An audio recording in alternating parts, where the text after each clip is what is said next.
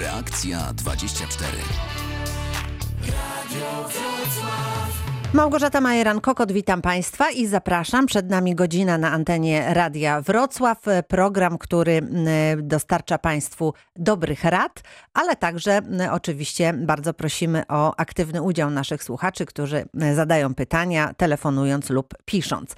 Na razie podaję Państwu numer telefonu ogólnie dostępny numer Radia Wrocław, czyli 339 90 60.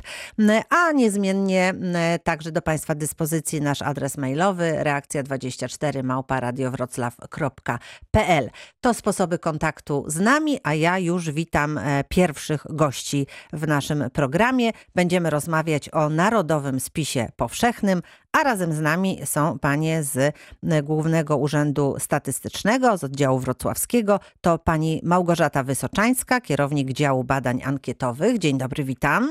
Dzień dobry również. I z nami jest także pani Alicja Pietrusiewicz, która jest rzecznikiem prasowym wrocławskiego GUS-u. Dzień dobry.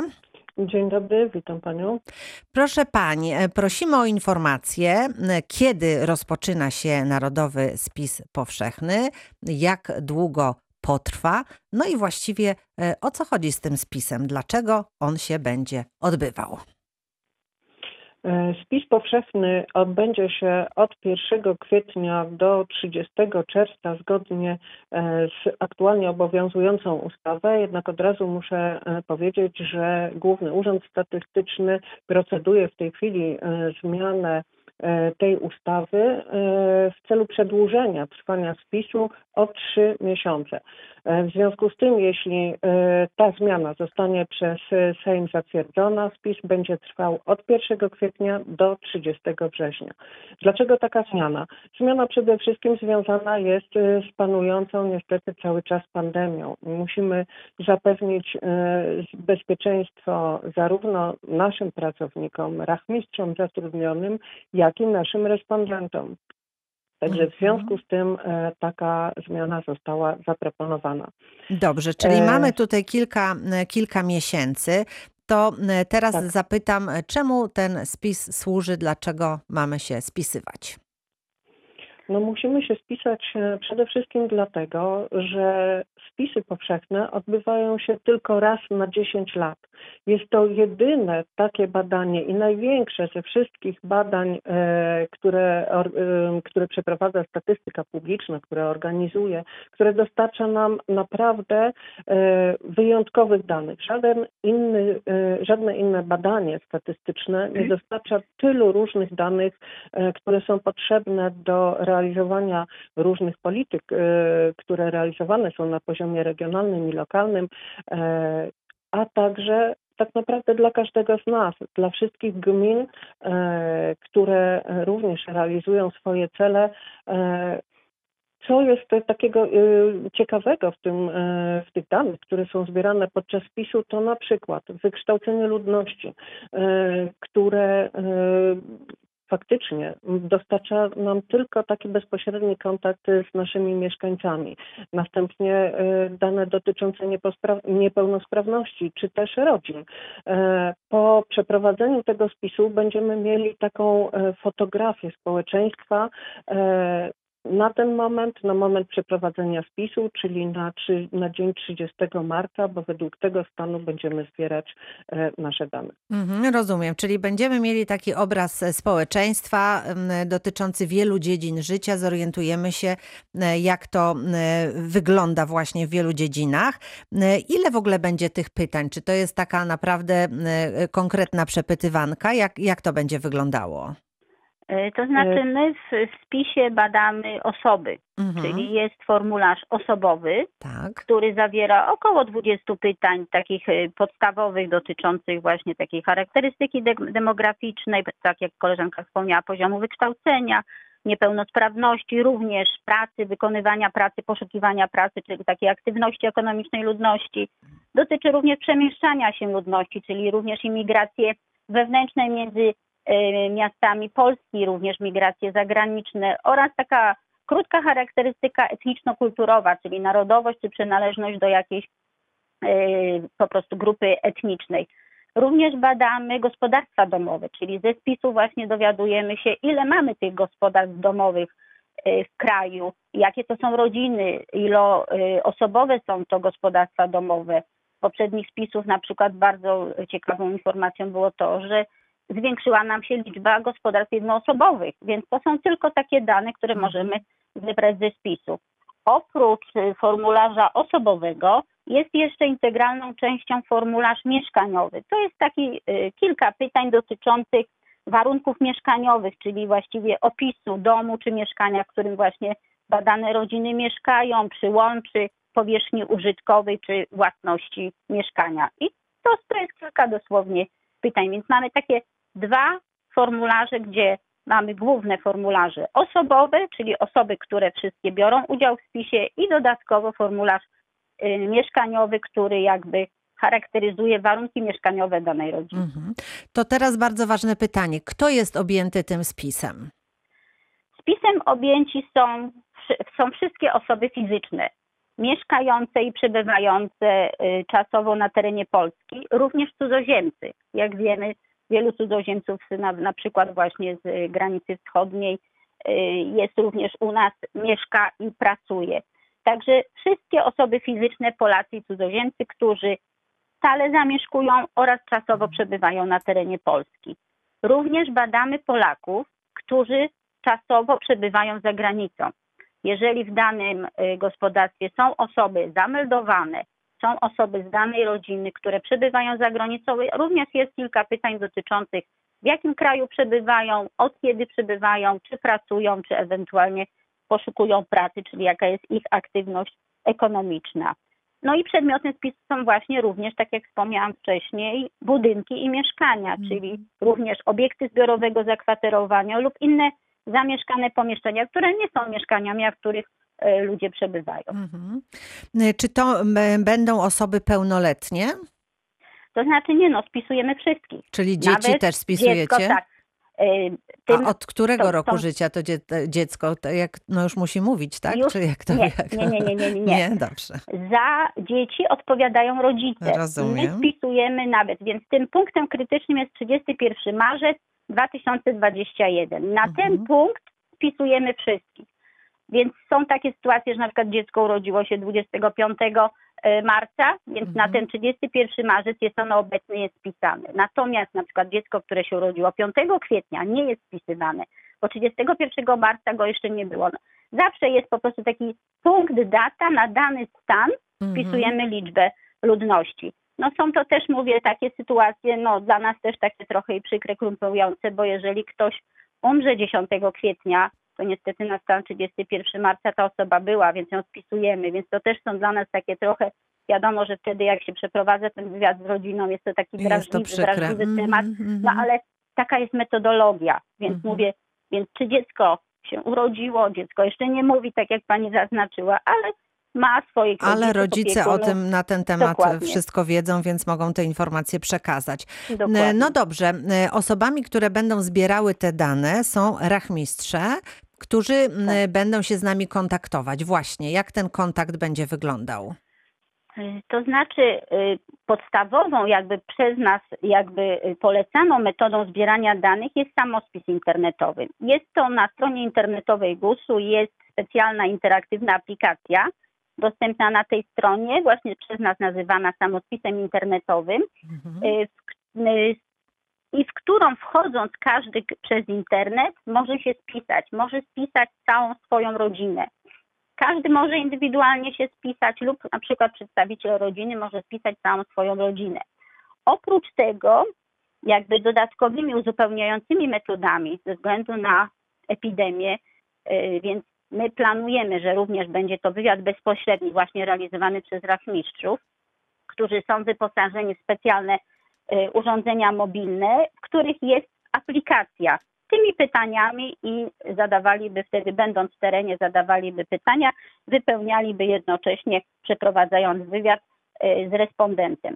Natomiast ze względu na epidemię, y, najprawdopodobniej rachmistrze będą to realizować telefonicznie. Więc będą po prostu wykonywać telefon do respondentów i wtedy będą spisywać albo daną osobę, jeżeli dana osoba będzie miała również informacje o swojej rodzinie, to będzie również y, spisywała resztę respondentów z danej rodziny. Oprócz tego mamy również rachmistrzów telefonicznych, którzy są pracownikami Urzędów Statystycznych, którzy również będą uzupełniali jakby kolejny kanał wywiadu y, z respondentami.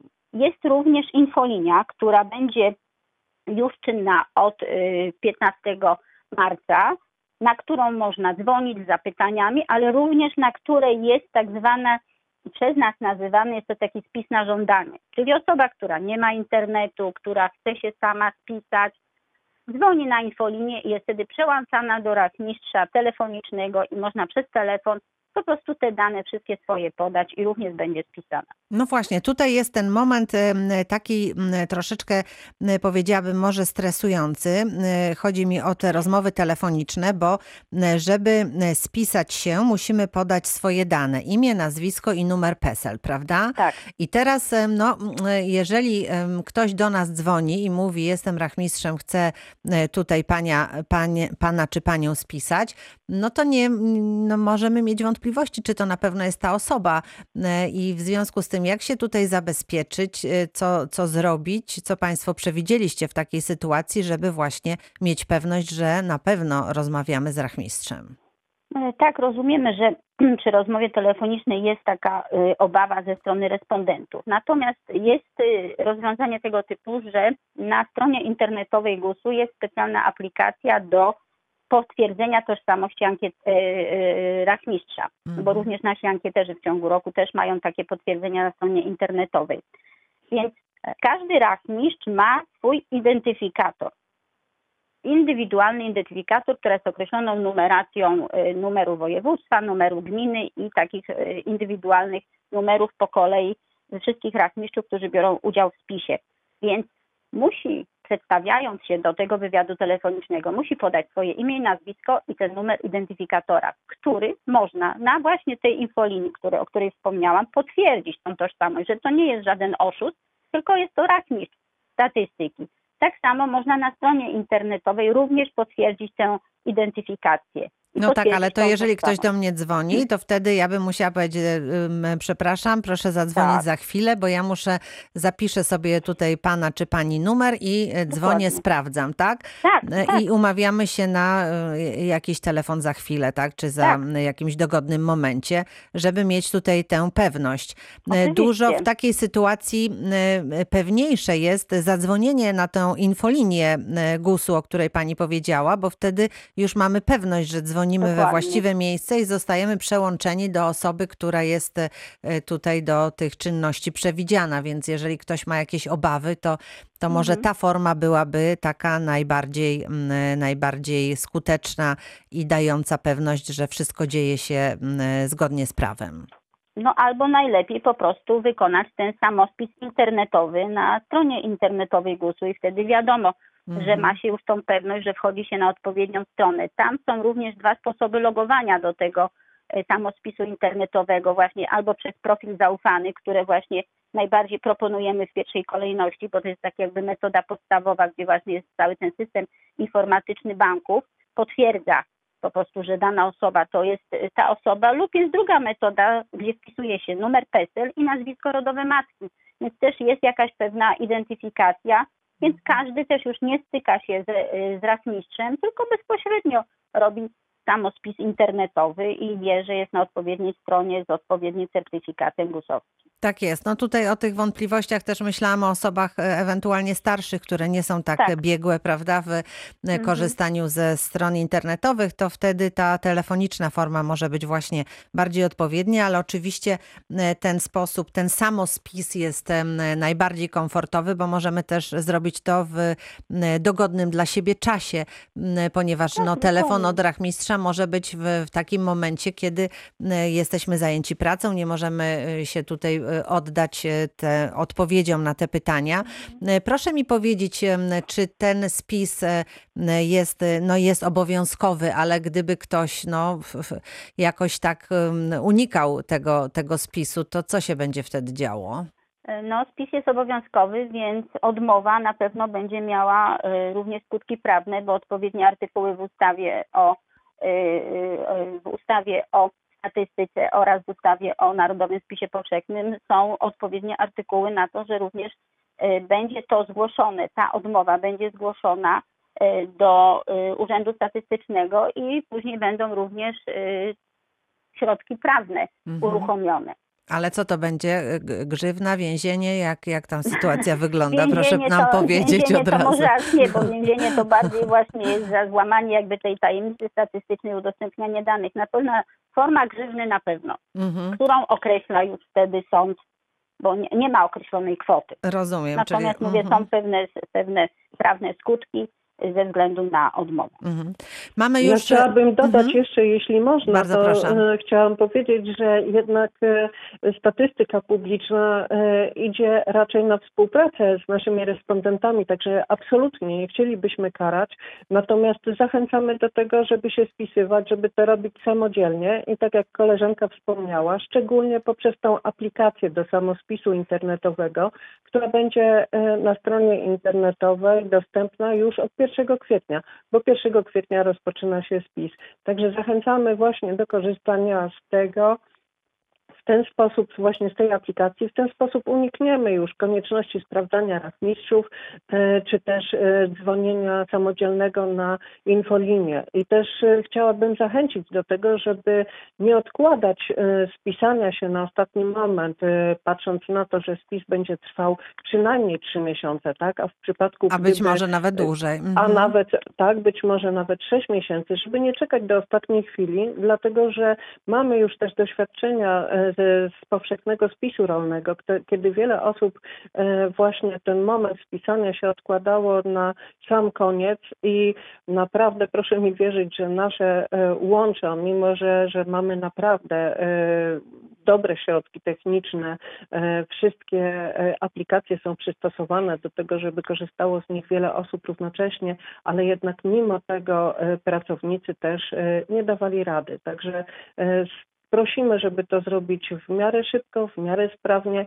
E, rachmistrzowie, jeśli będą przychodzić do nas, jeśli będzie taka możliwość, że nas mhm, odwiedzą w mhm. domach, czy też będą dzwonić, rozpoczną to od 16 kwietnia. Natomiast już od 1 kwietnia możemy to zrobić samodzielnie. Mhm. Bardzo dziękuję. Proszę Państwa, będziemy oczywiście o tym przypominać na antenie Radia Wrocław. Narodowy spis powszechny w tym roku rozpoczyna się 1 kwietnia. No i E, będziemy, będziemy mówić e, także, gdyby były jakiekolwiek wątpliwości, proszę do programu Reakcja 24 telefonować i nam wszystko zgłaszać.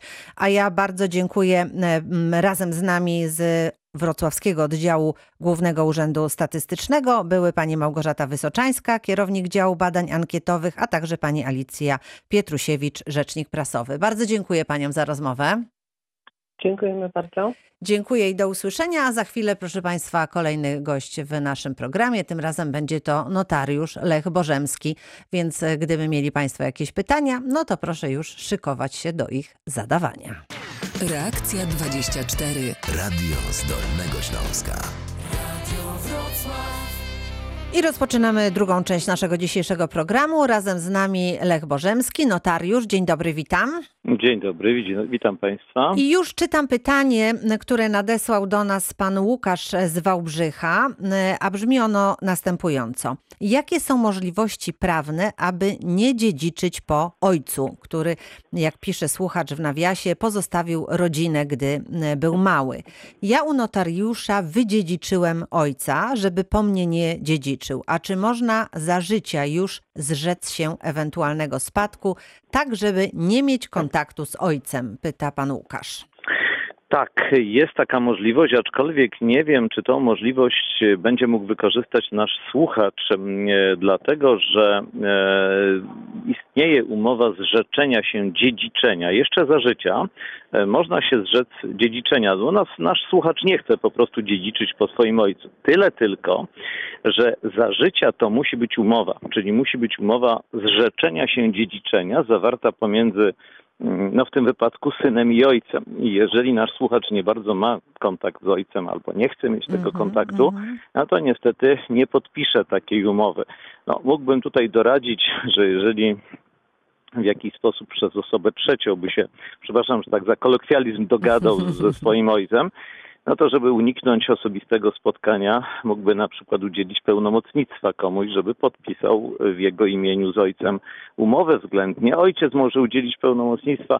Istnieją sposoby, żeby no, w sytuacjach takich bardzo konfliktowych, a to najwyraźniej tak to wygląda, mhm. żeby, mm, e, żeby uniknąć osobistego kontaktu. Natomiast jeżeli to się nie uda, e, to istnieje już tylko jeden sposób, mianowicie no, trzeba czekać na śmierć spadkodawcy i potem już spadek można odrzucić. Spadek mhm. można odrzucić z tym, że tu trzeba uważać. Ja zawsze staram się to przekazywać, żeby pochopnie tego spadku nie odrzucać, bo proszę pamiętać, że jeżeli odrzucamy spadek po śmierci naszego spadkodawcy i um, Mówimy, nie chcemy dziedziczyć. To zgodnie z prawem jesteśmy traktowani tak, jakbyśmy nie dożyli otwarcia spadku, czyli jakbyśmy umarli przed spadkodawcą. I wtedy w nasze miejsce wchodzą nasi wstępni, czyli nasze dzieci, wnuki, wszystko w dół, co idzie. No, współmałżonek nie, tylko nasi wstępni. Mhm. Więc jeżeli nasz słuchacz na przykład odrzuciłby spadek i ma swoje dziecko, czy dzieci, no to spadek przejdzie na te dzieci. Jeżeli dzieci odrzucą, a mają swoje dzieci, to przejdzie na ich dzieci. No i trzeba wtedy robić nie jedno odrzucenie, ale całą serię Tylko kilka, odrzuceń. tak, żeby tak wszyscy jest. odrzucili ten Ale spadek. jest to jak mhm. najbardziej możliwe. E, nie ma przymusu e, dziedziczenia. Można zdecydowanie się od tego uwolnić. No, za życia poprzez tą umowę, tak jak mówiłem, a po śmierci poprzez odrzucenie spadku. Jeszcze jedna rzecz bardzo ważna – termin. Otóż spadek można odrzucić w ciągu sześciu miesięcy, od kiedy dowiedzieliśmy się o tytule naszego powołania. To znaczy, od kiedy dowiedzieliśmy się, mm, no, na przykład o śmierci, albo o tym, że ktoś na przykład pozostawił testament, w którym nas wymienił jako spadkobiercę, mhm. to są te, e, wtedy biegnie ten termin, rozpoczyna swój bieg sześciomiesięczny termin na odrzucenie spadku, potem już nie. Mhm.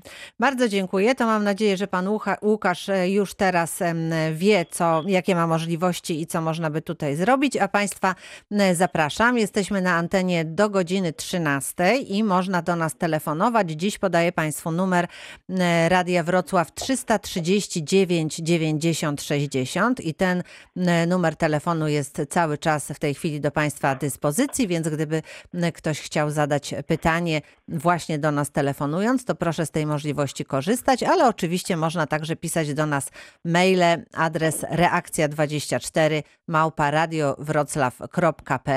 to też jest dobry sposób, aby skontaktować się w trakcie trwania programu z naszym ekspertem. Przypominam także, że wszystkie pytania, jeżeli się Państwu nasuną, proszę pisać i wysyłać do nas, bo my oczywiście wszystko sprawdzamy i przyporządkowujemy do konkretnych dni i tematów poruszanych w programie Reakcja 24, więc bardzo proszę z tego korzystać. Widzę, że telefon dzwoni, to być może za chwilę będzie pytanie telefoniczne właśnie, ale mam tutaj jeszcze pytanie mailowe od pana Krzysztofa który pisze w ten sposób. Jaki jest koszt włączenia domu do majątku wspólnego? Razem z żoną wybudowaliśmy dom na działce, którą małżonka otrzymała od swojego ojca jako darowizna w trakcie małżeństwa i nie mamy rozdzielności majątkowej pisze pan e, Krzysztof. Tak, e, więc no, o tym mówiliśmy wielokrotnie. To bardzo mądrze, że nasz słuchacz o to pyta i że w ogóle o tym pomyślał. Może Być też może, pod wpływem właśnie tak, tak, naszych rozmów na antenie. Nie zawsze da się zawrzeć małżeńską umowę majątkową, ale najczęściej nie ma z tym problemu.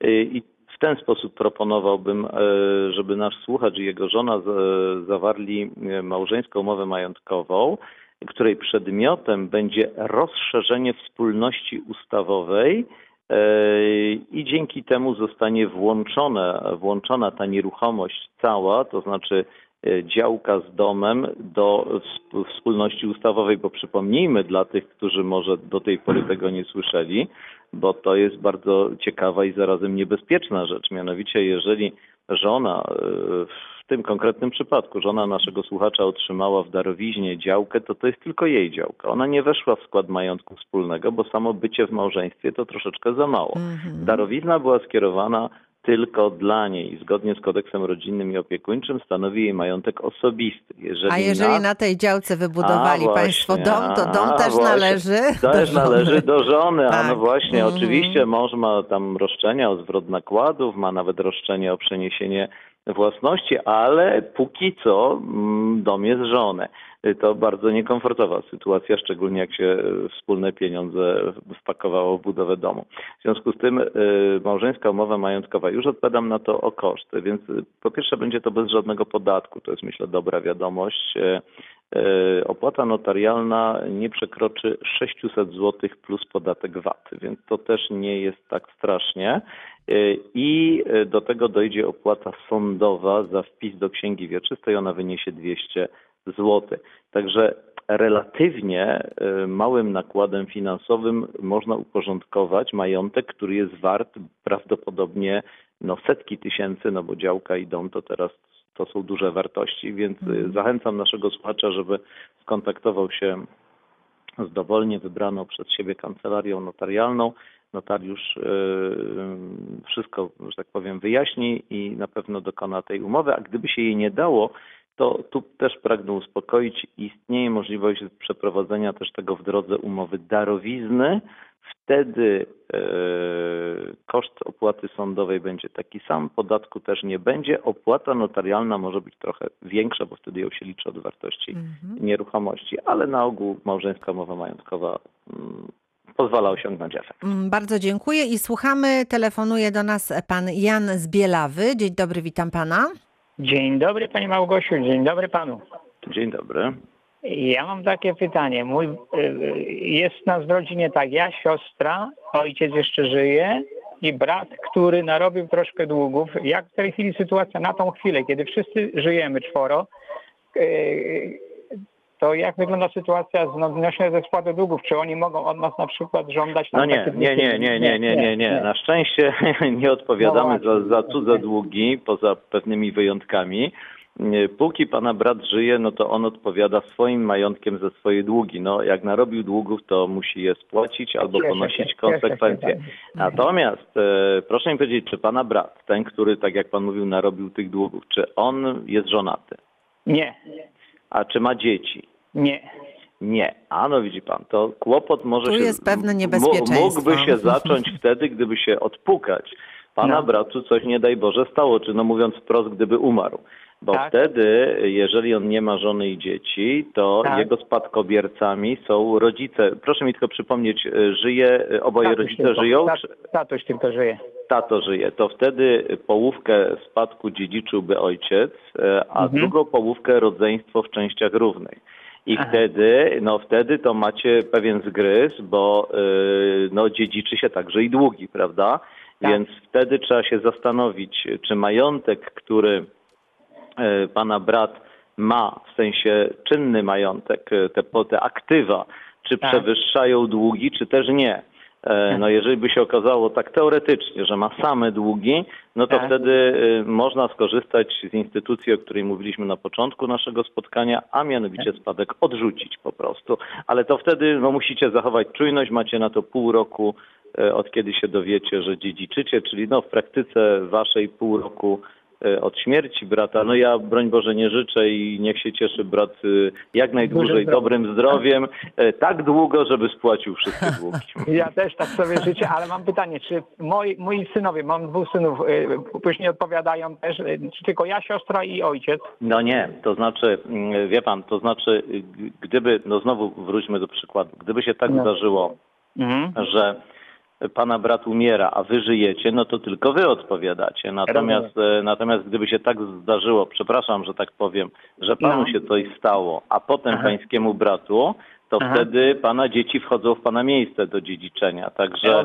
także y, możemy to zakończyć przede wszystkim życzeniami długiego życia dla brata a i dla wszystkich Państwa, żeby nie martwić pozostałych spadkobierców. Bardzo Panu dziękuję, jest pełna jasność. Bardzo serdecznie i Pani Małgosi również dziękujemy. Dziękujemy bardzo, dziękujemy Panu. i, i Wzajemnie wszystkiego dobrego życzymy.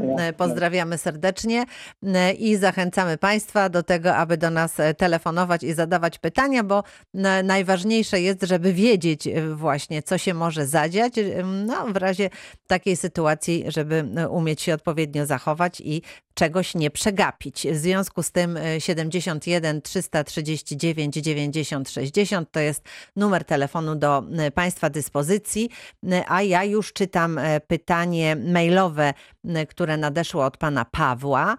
Brzmi ono następująco. Czy istnieje prawne rozwiązanie, aby nie obowiązywał mnie podatek od spadku w przypadku?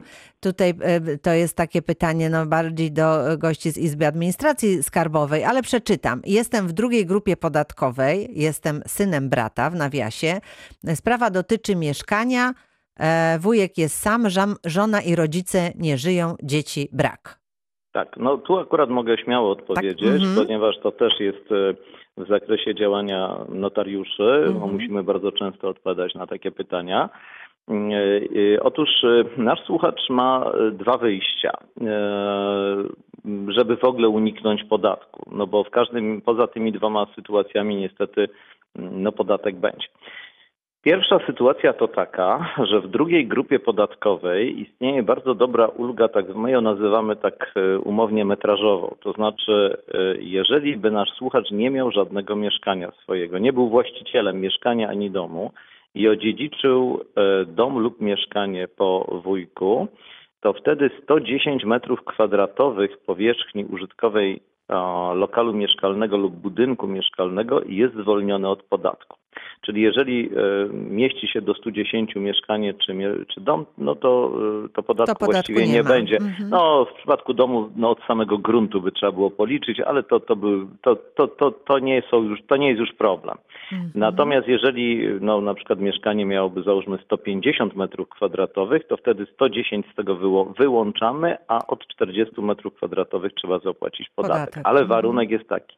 Nie można być w chwili śmierci właścicielem żadnego innego mieszkania i trzeba zadeklarować, że się w tym nabytym w drodze spadku mieszkaniu czy tam budynku mieszkalnym będzie mieszkać co najmniej 5 lat. Trzeba się tam zameldować na pobyt stały. Więc jeżeli nasz słuchacz ma taką sytuację, no to już ma jedną sprawę załatwioną. Natomiast mhm. drugi sposób, i chyba bym radził się zastanowić, jeżeli jest taka sytuacja rodzinna, że nasz słuchacz opiekuje się swoim wujkiem, e, świadczy mu mm, taką stałą pomoc, opiekę, to dobrze byłoby zawrzeć umowę. Jest taka umowa e, o opiekę, ale żeby, ona dam, żeby nam dała ona zwolnienie podatkowe, to mm, trzeba ją zawrzeć na piśmie z podpisem notarialnie poświadczonym i od momentu poświadczenia podpisu ona musi trwać minimum dwa lata. Jeżeli będzie krócej, to niestety no, nie, nie, nie zaowocuje to ulgą podatkową. W związku z tym, e, jeżeli nasz, ale podkreślam, jeżeli jest taka sytuacja, że nasz słuchacz właśnie świadczy pomoc, opiekę dla swojego wujka, to trzeba by to było e, jakoś sformalizować, czyli zawrzeć taką umowę o opiekę, poświadczyć podpisy na niej wujka i naszego słuchacza, no i, i, i, i modlić się, żeby wujek żył co najmniej jeszcze dwa lata od podpisania takich, od podpisania takiej umowy, e, a najlepiej długo, długo, długo, długo dłużej, oczywiście. No, długo, ży, życiowe sprawy e, oczywiście, życiowe tak sprawy, jest, no tak, muszę tak niestety tak o takich smutnych rzeczach rzeczy. mówić, bo mhm. inaczej to to, to będzie Tak, to informacja nie byłaby dokładnie konkretna e, A zatem tylko takie, tylko takie dwie sytuacje w tej chwili przychodzą mi do głowy, które mogłyby naszego słuchacza uratować od podatków. W przeciwnym wypadku niestety podatek będzie. Nasz, no, można powiedzieć tak, druga grupa to nie pierwsza, więc ten podatek no, sięgnie e, sięgnie na końcu kilkunastu procent, no ale nie, nie jest to jak w trzeciej grupie 20% podatek. Cieszmy się z tego, co mamy, że jesteśmy w drugiej Dokładnie. grupie, a nie w trzeciej. Dobrze. No, nic więcej tu nie, nie Tak jest. Pani Antonina z Wrocławia do nas telefonuje. Dzień dobry pani. Dobry. Proszę uprzejmie. Y, od wielu osób usłyszałam, że y, bo mój mąż zmarł 30 października i że muszę y, przeprowadzić postępowanie spadkowe. Z tym, że nie mamy ani mieszkania własnościowego, ani samochodu. Więc y, jak, jaki cel jest? O tak chciałabym zapytać. Yy, proszę Panią, nie, nie, nie, ma przymusu przeprowadzenia postępowania spadkowego. Yy, absolutnie nie. Postępowanie spadkowe trzeba przeprowadzić wtedy, kiedy właśnie musi Pani wykazać swoje prawa do spadku, a ten spadek istnieje. Więc jeżeli, jeżeli macie na przykład Państwo no, jakiś majątek, e, nie wiem, na przykład nie, konto. Nie. nie. nie, nie Proszę Panią, no jeżeli, e, jeżeli nie macie Państwo żadnego majątku, e, który Pani by dziedziczyła, krótko mówiąc, po swoim mężu, no to przeprowadzenie postępowania spadkowego jest zbędne. Także, także nie, nie, nie, nie, nie, nie, nie ma obowiązku. Tym się proszę nie, nie, nie martwić. Dobrze, dziękuję pięknie. Dziękujemy bardzo, dziękujemy wzajemnie. I teraz e, pytanie pani Anny ze Świdnicy, która pisze w ten sposób. Nasza córka przed zawarciem związku małżeńskiego otrzymała od nas majątek w postaci kilku nieruchomości, ziemi, lokali użytkowych. Nie wniosła tego do wspólności małżeńskiej. Obecnie jest ciężko chora. Czy w wypadku śmierci jej mąż odziedziczy po niej to, co otrzymała od nas przed zawarciem związku małżeńskiego? Pyta pani Anna. Odpowiedź jest tak. Tak, nie w całości, ale w części na pewno tak. E, dlatego, że to, że coś nie jest przedmiotem małżeńskiej wspólności ustawowej, to jest jedna sprawa, to jest tak zwany majątek osobisty e, córki naszych słuchaczy i córka może dysponować tym majątkiem za życia jak chce. E, może też wydać dyspozycję, dokonać rozrządzenia testamentowego i na przykład przeznaczyć wszystkie, e, cały swój majątek rodzicom z pominięciem męża. No, tylko mąż wtedy będzie miał prawo do tego, co spędza sens powiek większości Polaków, mianowicie do zachowku, tak jest. Natomiast no, jak uniknąć zachowku, to tutaj pewnie nie będę może e, rozwijał tej myśli, bo pewnie nie o to chodzi. Natomiast tak, jeżeli córka nie zrobi testamentu, to wtedy mamy dziedziczenie ustawowe. Jednym ze spadkobierców ustawowych, jednym ze spadkobierców jest na pewno jej małżonek. Pytanie, kto jest kim są pozostali współspadkobiercy, no jest otwarte, bo nie wiemy, czy mm, córka czy, naszych czy słuchaczy ma dzieci, dzieci dokładnie. Mm. Jeżeli ma dzieci, dochodzą dzieci. Jeżeli nie ma dzieci, a ma tylko męża, to wtedy dziedziczy mąż i rodzice. Gdyby rodziców zabrakło, w ich miejsce wchodzi rodzeństwo, chociażby w miejsce jednego z nich. Wystarczy, że jeden z rodziców nie żyje. Ale jeżeli rodzice żyją i mhm. żyje małżonek, a nasza słuchaczka nie ma dzieci, no to spadkobiercami ustawowymi są rodzice i mąż, przy czym udział męża nie może być mniejszy niż połowa, czyli to jest połówka idzie dla męża, a druga połówka, połówka w równych dla częściach dla rodziców. Mm -hmm. Dokładnie tak. Natomiast no, y, mówiliśmy o tym wielokrotnie w czasie naszych tutaj spotkań i rozmów, każdy człowiek ma prawo dysponować swoim majątkiem na wypadek śmierci poprzez rozrządzenie testamentowe. Więc jeżeli no, jest taki stan zdrowia poważny, to mm, no, nie jest to może no, przyjemnie mówić komuś, że powinien zrobić testament, no ale no, takie jest życie, więc ten testament y, jest możliwy do zrobienia. Ja tylko powiem Państwu, bo no, jesteśmy sytuacji takiej pandemicznej. Część z Państwa i słusznie mm, obawia się nadmiernych kontaktów, nawet pójścia do kancelarii notarialnych, chociaż my pracujemy jako notariusze i jesteśmy do Państwa dyspozycji. Ale mm, powiem tak, testament można też sporządzić w domu i to będzie w pełni ważny testament. Trzeba tylko przestrzegać kilku podstawowych e, warunków. Mianowicie, testament musi być sporządzony pismem ręcznym, naszą własną ręką. To nie może być napisane na komputerze, na maszynie do pisania czy w jakikolwiek inny sposób. Musimy, no niestety, usiąść i wziąć, wziąć e, długopis, pióro i na kartce papieru napisać testament. To jest pierwsza sprawa. Nikt nam nie może napisać za nas pismem ręcznym, bo to też się zdarzało, że ktoś zrozumiał pismo ręczne, to znaczy, że każdy może pod, podyktować komuś. Nie, nie sami musimy to napisać. własną ręką to Dokładnie zapisać. tak. I mhm. proszę Państwa, piszcie te testamenty, jeżeli tak by doszło do takiej sytuacji, prosto. To znaczy, piszcie słowo testament, koniecznie datę mhm. i napiszcie, że cały swój majątek przeznaczam e, na przykład rodzicom po połowie albo e, rodzicom w takiej części, a mężowi w takiej części i kropka. Nie należy wymieniać przedmiotów majątkowych, to jest niepotrzebne. E, mówi, operujemy pojęciem całego majątku i określamy ułamki. Oczywiście ułamków nie będzie, jeżeli e, jedna osoba jest naszym spadkobiercą. Wtedy piszemy cały majątek, przeznaczam, czy nie jedynym spadkobiercą. Takich słów należy używać, postawić kropkę, podpisać się. Nie trzeba żadnych świadków do takiego testamentu.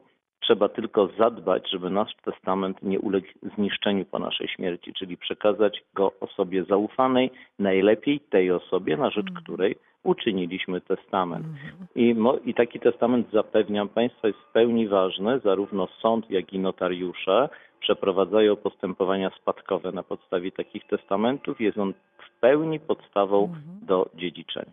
Bardzo dziękuję i już słuchamy. Pan Marcin z Dzierżoniowa tutaj czeka na zadanie pytania od dłuższej chwili. To już Panie Marcinie dopuszczamy Pana do głosu. Dzień dobry, witam.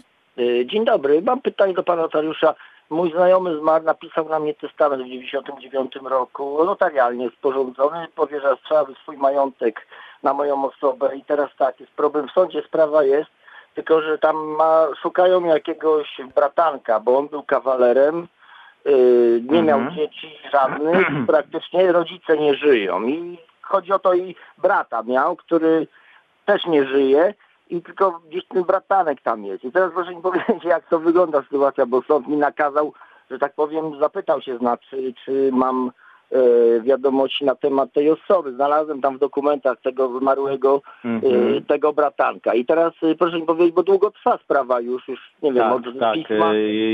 Jest, jest to usprawiedliwione, że ona długo trwa. Już mówię, w jakiej pan jest sytuacji. Proszę się nie martwić. To jeżeli jest testament, w pełni ważne, jak jest notarialny, to jest na pewno wszystko w porządku. Więc koniec końców pan na pewno odziedziczy. Tylko procedura jest taka, i ona jest zarówno u notariusza, jak i w sądzie, tylko sąd ma więcej możliwości. Tu niestety jest pan skazany na zrobienie postępowania sądowego. Dlaczego?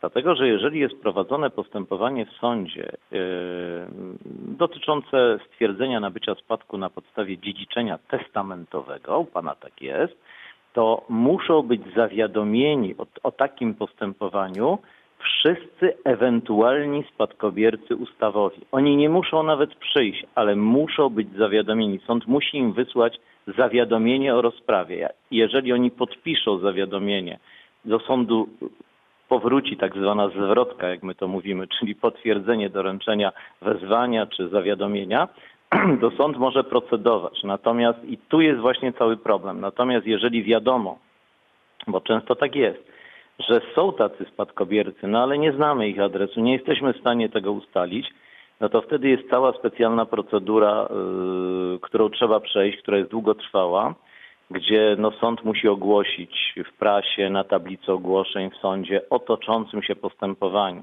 To musi przez ileś czasu odczekać od ogłoszenia. Yy, I dopiero sąd może wtedy yy, wydawać postanowienie. Chodzi o to, że trzeba zrobić wszystko, i tutaj niestety sąd ma związane ręce przepisami procedury cywilnej. Sąd musi zrobić wszystko, żeby dotrzeć do tych ewentualnych e, spadkobierców ustawowych, żeby ich powiadomić o toczącym się postępowaniu. Dlaczego tak jest? No bo oni mają interes prawny w tym, żeby ewentualnie na przykład powiedzieć zaraz, zaraz, jest testament, tak jak pan powiedział, z 1999 roku, ale ja mam nowy testament z 2005 roku i on już mówi zupełnie coś innego. Oczywiście nie zakładam, że w Pana wypadku coś takiego nie. się zdarzyło, pewnie nie.